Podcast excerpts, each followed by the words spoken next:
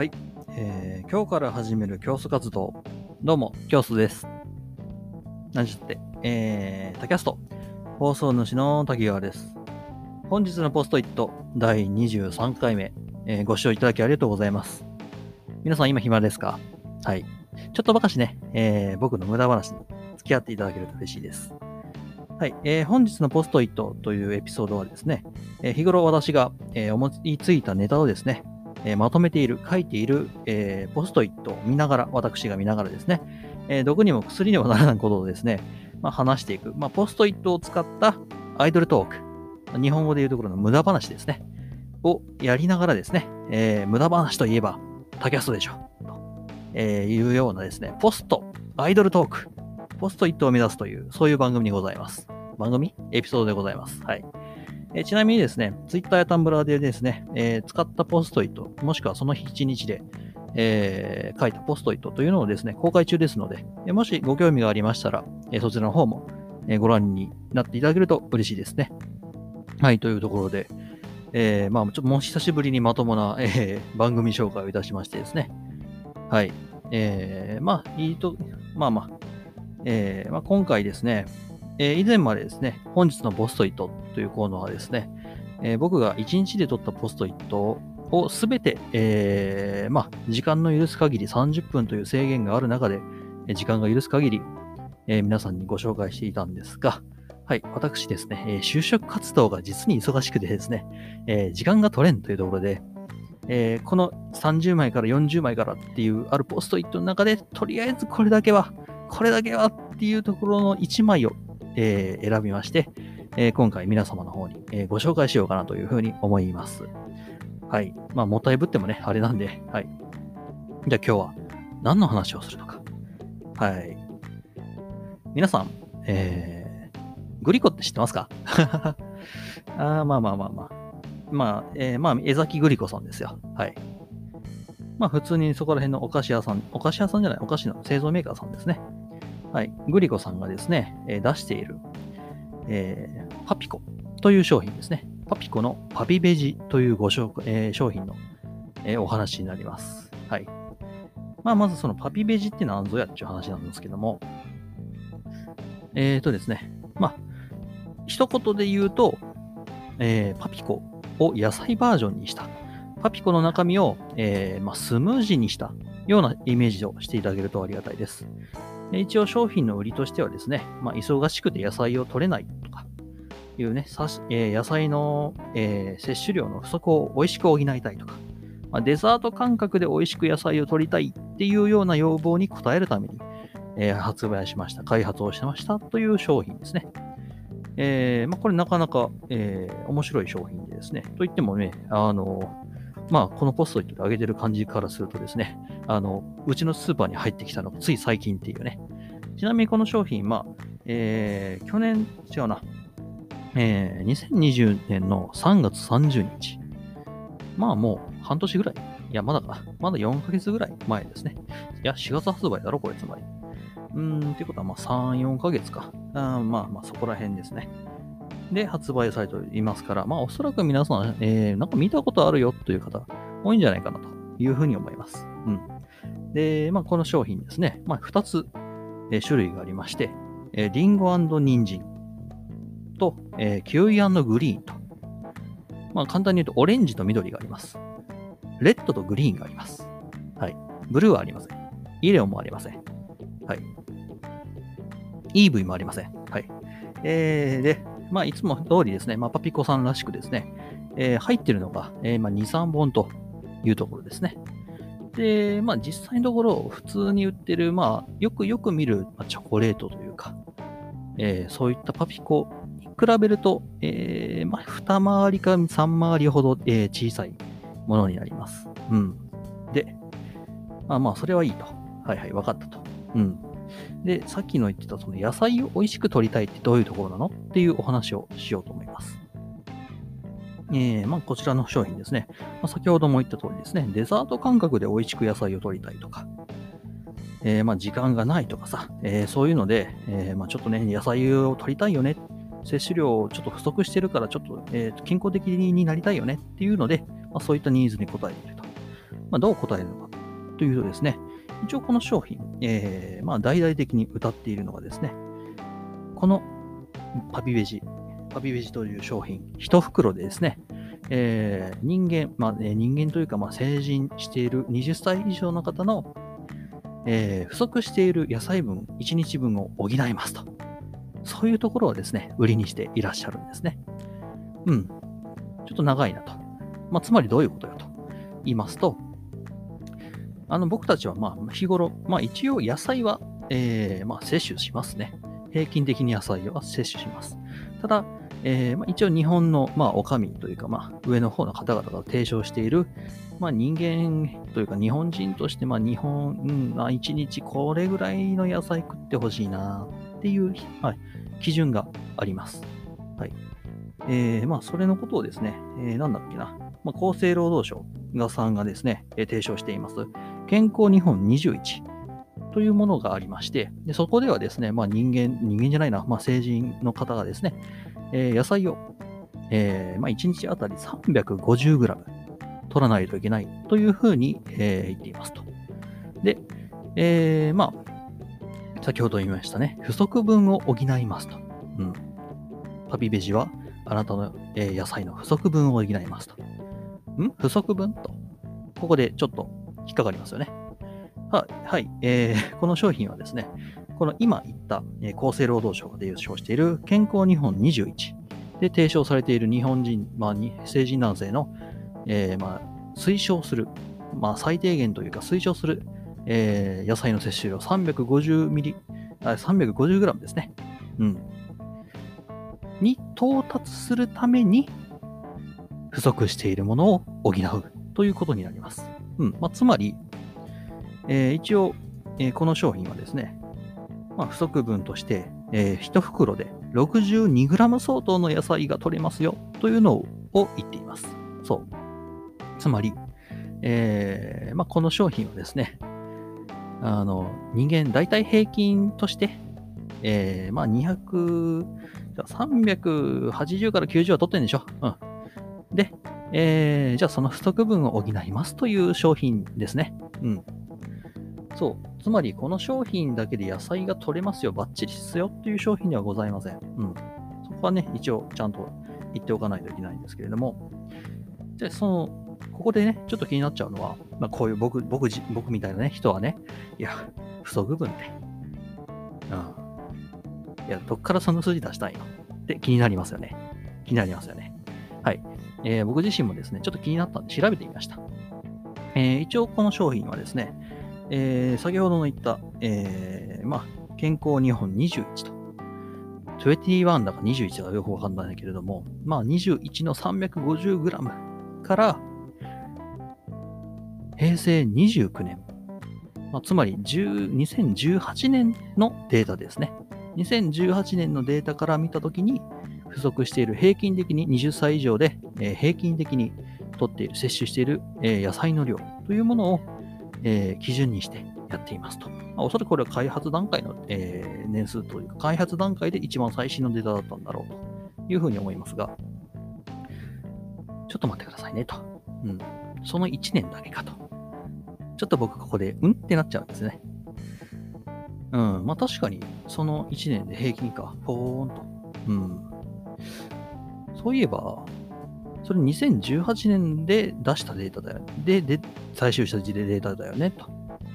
今2020年だと。2019年最新のデータあるよね。そういうところで私見てきました。はい。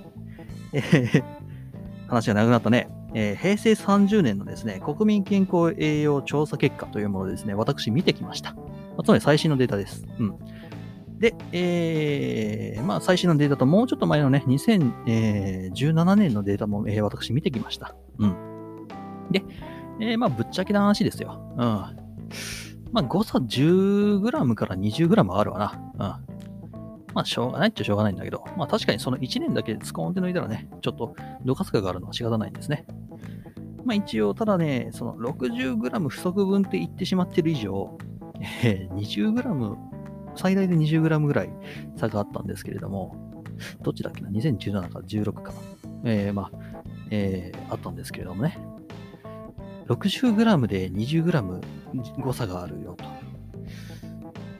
おっと、3割ぐらいちょっと、えー、増量してもらわないと困るんじゃないかな、なんていうことがね、あるかもしれないんですけど、まあまあざっとね、えー、この 62g、パピベジ、えー、1袋で、まあ、なんとかなるっちゃなるなっていうところはですね、私、えー、この、え、国民健康栄養調査結果というものを見て、えー、思いました。まあ、つまり、えー、このパピージで書かれてある 62g、えー、1日で不足するだろうとされている、えー、野菜の数は、まあ、えー、8割から9割は補えるよね。ということをですね、私確認してまいりました。というわけで、この数字全然、えー、大丈夫な数字、まあ大丈夫とは言いませんが、えー、まあ、なんまあ、普通にそのおかしな数字ではないなというところですね、私確認してきました。はい。えー、っとですね、あ、これか。えー、まあ大体ですね、その、まあ数年でですね、にえー、まあ350から 62g 引きましょうよ。うん。まあ大体、えー、280何本ですね。280何本だよな。えー、288か。えー、288ですね。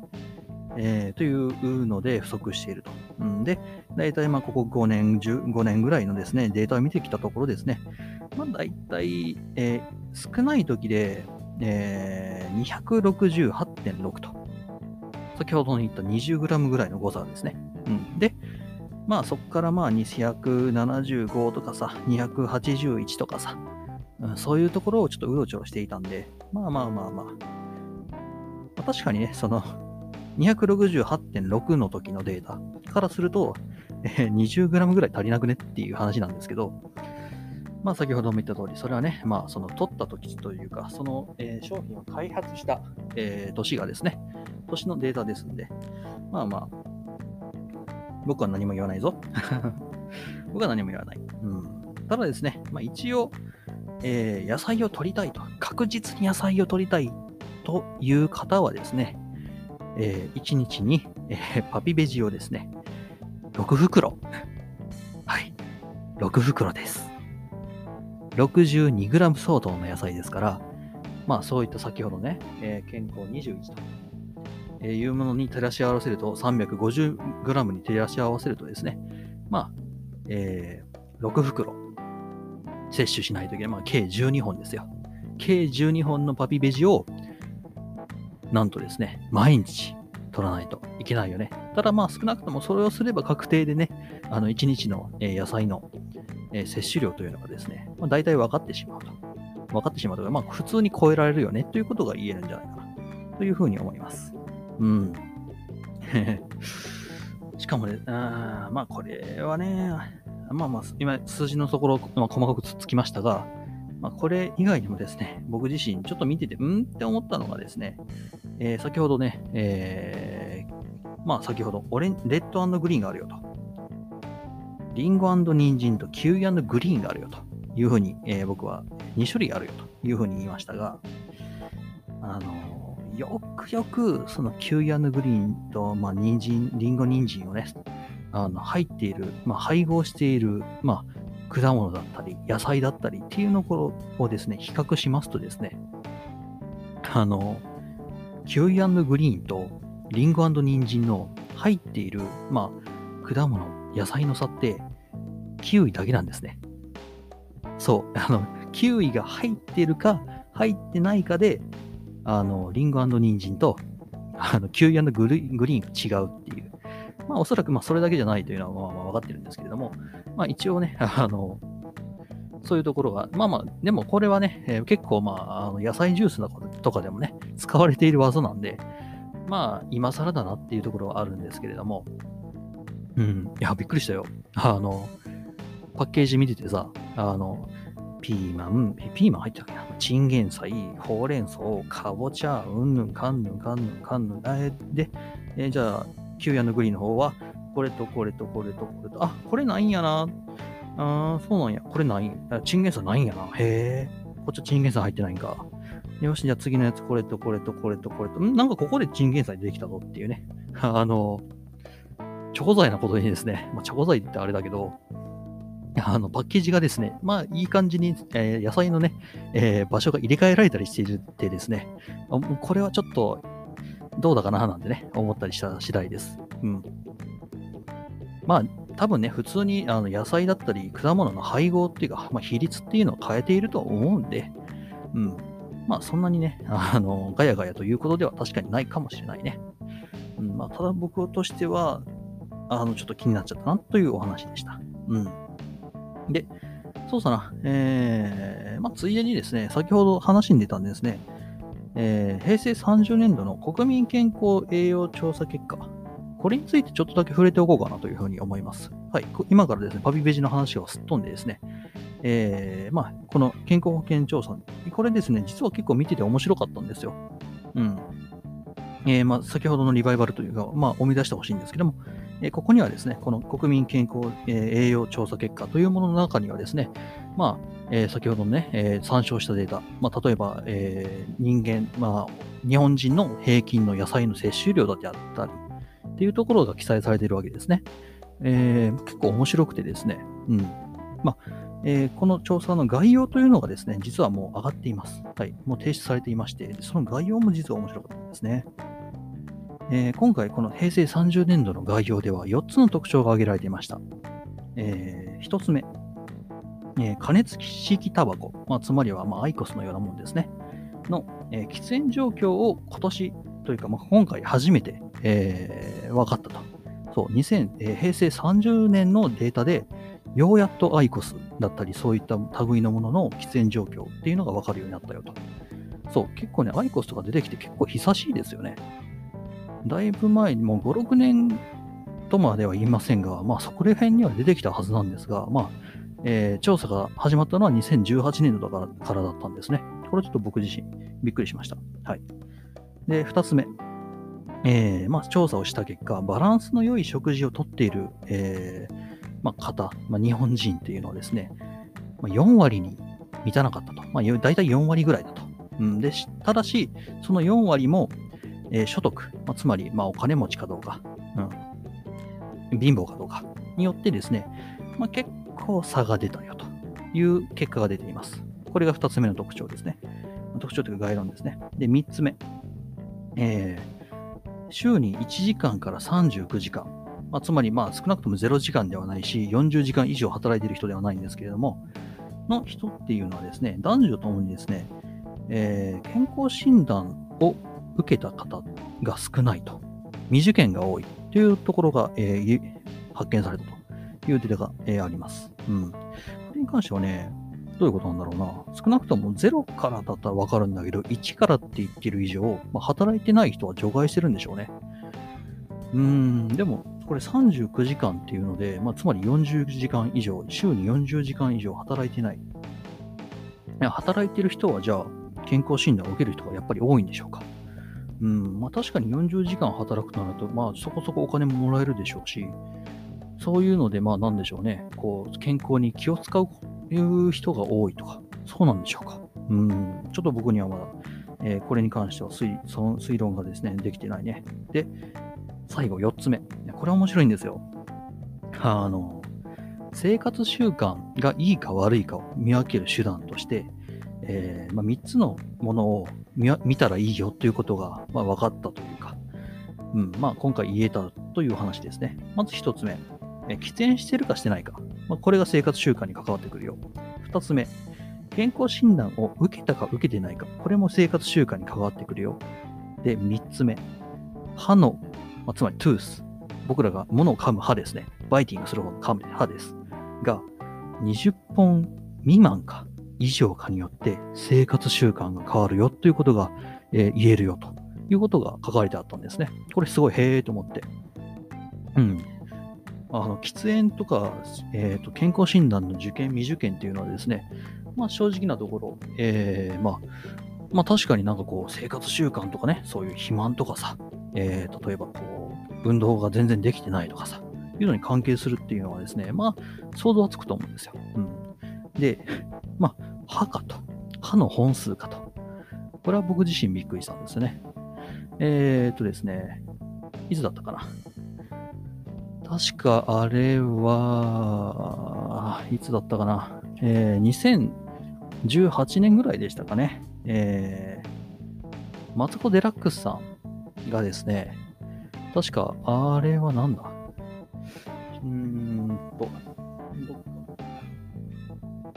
えー、データ、データがねえや。まあいいや。えー、まあ、有吉さんとマツコ・デラックスさんの番組がありまして、2013、18年の3月だったかな ?7 月だったかな ?3 月の、じゃあ、7月の3日ですね。の、えー、まあ、じえー、放送でですね、えー、歯には民度が出ると、マツコ・デラックスさんが、そういった類の発言をしたんですね。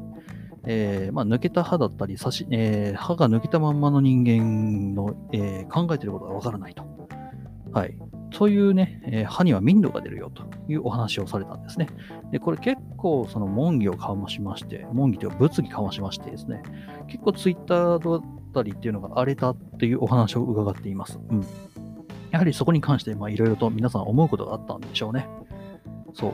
あの歯に民度が出る。歯に歯が、えー、そこではですね、前歯がすごい抜けてしまった人が、えー、登場してですね、で、それを見たマツコ・デラックスさんが、いや、いや意味がわからないと。うん、歯が抜けたままにしてる意味がわからないと。うん、歯には民度が出るよと。そういう類の発言をしたんですね。うん、で、えーまあ、今回のこのね、健康調査の概論として出てきたその情報を見る限りですね、えー、あながちその、えー、歯には民度が出るという情報、まあ、その民度というのがどういう意味なのかっていうところはいろいろあるとは思いますが、一般的に言うところの、まあ、生活習慣というのに置き換えるとですね、あながち間違ったことは言っていなかったということが、えー、言えるわけですね。うん。で僕自身これを見た瞬間に、お、すげえなって、マツコ・デラックスさんすげえなって思ったんですけど、まあまあ、もともとこういう、この手のね、あの歯の本数だったり、歯がどういう風になってるかっていうのは、結構いろんなところで論文が出てるんで、まあ、それをもともと知ってたのかもしれませんが、まあ、えもしこれをね、えー、本当にその、自分の経験則で、マツコ・デラックスさんが言ってらっしゃったとしたら、まあ、おそらくそういうこと、そういう、まあ、えー、肌感覚でそういう、まあ、真実というかね、事実っていうものを、えー、的確に捉える能力というのが、まあ彼えー、彼女、うん、彼、うん、えーまあ、彼女にしましょうか、には、えー、あると、うん。ということがね、まあそういうキャッチする能力、うん、っていうのがですね、実はそういうのがあって、今はすごいやっぱり人気が出てらっしゃるんで、そういうところで人気が出てらっしゃるのかなと、いうふうに、えー、僕自身感じた次第でございます。はい。すごいよね。うん。こんな感じでね、結構いろいろ、あの、実はね、あの、男女でその食品を買うときの見ている、えー、ところの違いとかもね、いろいろ書いてあったんだよ。男は好みと、あと安いかどうかで選ぶとか、そ安いかどうか特に、特にないと好みで選ぶでめっちゃ顕著に出たっていうね、男はね、食材を買うときの、えー、選択するね、えー、まあ方法というか選択肢として、うん、どういうところを見て、えー、商品を買っていますか、食材を買っていますかっていうところでいろいろ出たので、そういうのもね、あいろいろと見てると面白いんですよ、この、えー、調査。はい。国民健康栄養調査結果ですね。え皆さんもね、実は、えー、ま、興味があれば見てみてもいいんじゃないかなというふうに、えー、思います。はい。うん、パピベジからここまで飛んじゃったよ。あまあ、まだちょっとね、時間があるや。えー、じゃあもう一つお話をしましょうか。ま、これはね、え先ほどの、え今から、今からですね、ま、国民、今、えー、パピベジの話をして、でパピベジに使った数字はどこから来たのか、えー、国民健康栄養調査結果というところが来たと。で、その国民栄養、調査結果というものは、え、こんな感じだよというお話をして、で今回また、え、パピページの方に戻ります。うん実際にはパピページではなくて、えパピコの方に戻ります。はい。今からパピコの話をします。うん。えっ、とですね、まあ、パピパピベジの親というかね、えー、元というか、そのパピコくんですが、えっ、とですね、実はですね、リフレッシュ効果があるということがですね、最近の、えー、論文、学会にね、えー、論文として受理されました。まつまり、え、学会が認めたということです。えパピコにはリフレッシュ効果があるということ。うん、まあ、えー、っと、まあ、その先ほどね、えー、江崎グリコさんと、あと、これは流泉大学かな、うん、確か。が、えー、共同で、えー、臨床実験をしたが、えー、臨床実験をしまして、えーまあ、そこでね、そのパピコにはリフレッシュ効果があるよということをですね、えー、日本食品、えー、科学工学科士、科学工学会士だったかな。確かあそこだった気がします。えー、日本、えー日本食品科学工学会っていうのがね、ある、あると。で、そこに出したと。で、受理されたと。うん、まあ、俺正直ね、この学会とグリコさんが、まあ、どういう関係なんか俺知らないんで、それが本当にどどういう、まあ、まあ、あの、いや別に俺何も言うつもりないよ。何も言うつもりないけど、まあ、信用できるかどうかっていうのは、まあ、今置いとくぜ。はい、置いときます。はい。えーで、なあ、まあ、流泉大学さんとですね、えーまあ、グリコさんが共同で実験してですね、えー調べたというお話でですね、まあ、リフレッシュ効果が出るよねと。うんで、どういう、まあ、分かったと。まあ、で論文出したと。でなどうやって分かったのというとです言うとですね、えーまあ、えーとある実験を行いました。臨床実験を行いました。えーまず、えー人を集めてですね、え3つのグループを作ります。えーで、その3つのグループに、えーグループ、各グループずつに、えーまあ、パピコのボトルですね。うん、パピコのあの容器。ただ、中身が違う、えーものを渡しました。で、1つ目のグループにはアイスミックス。2つ目のグループにはガリガリ食感の、えーまあ、もの。で、3つ目は滑らか食滑らかな食感の、えーアイスクリームと。えーで、まあ、そのね、えーその3種類のアイスクリームを食べさせて、えーまあ、その心拍数だったりですね、えーまあ、手足、手先の温度というものをですね、えー見たと。で、その後で、えーそういったこう、感想を聞いて爽快感はどうですかとか、なんかこう活力湧いてきましたかっていうアンケートを取ったということです。で、えー結果、結果どうなったかっていうとですね、えーアイスミックス、ガリガリ食感と、滑らか食感と、えーいうこの3つで、えーやったわけですけども、この滑らか食感で、えー実験を行ったグループっていうのがですね、えー非常にこうリラックスする効果、かつ、まあ、リラックスかつ、あの活力を、うん、爽快感プラス活力を得得たという、えー結果が出たそうですね。うん。これが面白くて。まあ、あのーまあ、えーリラックスと爽快感、活力ってどういうことよというとですね、まあ、まず心拍数がね、落ち着いたと。うん。っていうのと、先ほどの、えーアンケート結果ですね、爽快感がどうとか、活力湧いてくるみたいな感じの効果が、まあそういうアンケートが非常に、えーいいスコアが出たというお話でした。うん。すごいよね。まあ、もん、えーっと、まあ、まあ、この理由はですね、こう、パピコのボトルの形状ですね。ああいう、こう、まあ、クーリッシュとかもそうだと思うんですけれども、ああいう、こう、チューチューね、吸うタイプのアイスクリームの容器っていうのと、えーまあ、それによってね、指先が冷えると。うん、で、その指先の、えー滑らかな食感だからこそ生まれる指先の冷え。うんまあ、つまりガリガリ食感だと生まれない指先の冷え。滑らか食感特有の指先の冷えっていうのが、えーすごく、えーいい効果をもたらしているというお話でした。うん。すごいよね。すごいね。あまあ、今結構はしょったけど時間ないんで。まあ、詳しくはね、えー、硫酸グリコ、えーパピコ、えーパピコ、えーリフレッシュ効果で調べるとおそらく出てくると思います。うん。すごいよね。そのガリガリ君と滑らかの方はですね、えーマイナス15度で一緒なんですけども、そのガリガリと滑らかでは指先の温度が違ったんですよ。そう、同じ温度なのに。まあそこら辺はおそらくまあ密度だったり、まあ、その物質の、えー形態によっておそらく、えー結果が違ったんでしょうね。っていうんで、まあ、つまりパピコ以外の、えーアイスクリームだとこういう結果が出るかどうかはまだわからないというお話になってしまうんですね。これすごいね。はい。えー というわけでですね、すげえざっくり話したけど、まあこれで、えーそろそろ終わります。はい。えー本日のポストイット第23回目、えーご視聴いただきありがとうございました。はい。えーまあ、こんな感じでね、えまあ、時間があれば撮っていくようにはするので、うん、まあ、えーまあ、ご興味がある方はですね、え僕の、えーこのポッドキャスト、えータキャスト、えーぜひ、ぜひ、えーサブスクの方をやっていただければと思います。で、えー今回使った、まあ、今回ね、えー僕、この話すネタをポストイットで書いてるんで、それも含めて、えーえー、Twitter、タンブラの方に公開します。はい。ご興味があれば、えーぜひご覧ください。うん。まあ、ボツになったネタも全部ね、上がってるんで、まあ、もしよければ、そのボツネタもね、これ欲しいよっていうんだったらお話できるかと思います。ではでは。